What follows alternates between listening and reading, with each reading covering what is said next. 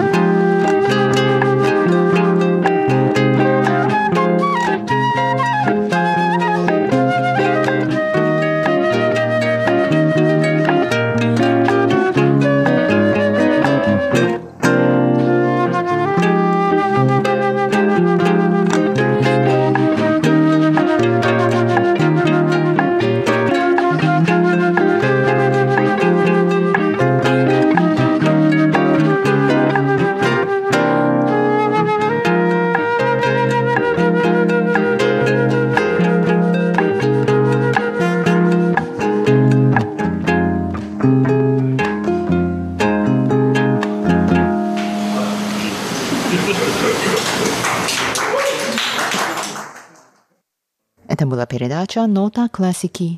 До новой встречи в эфире. Всего доброго.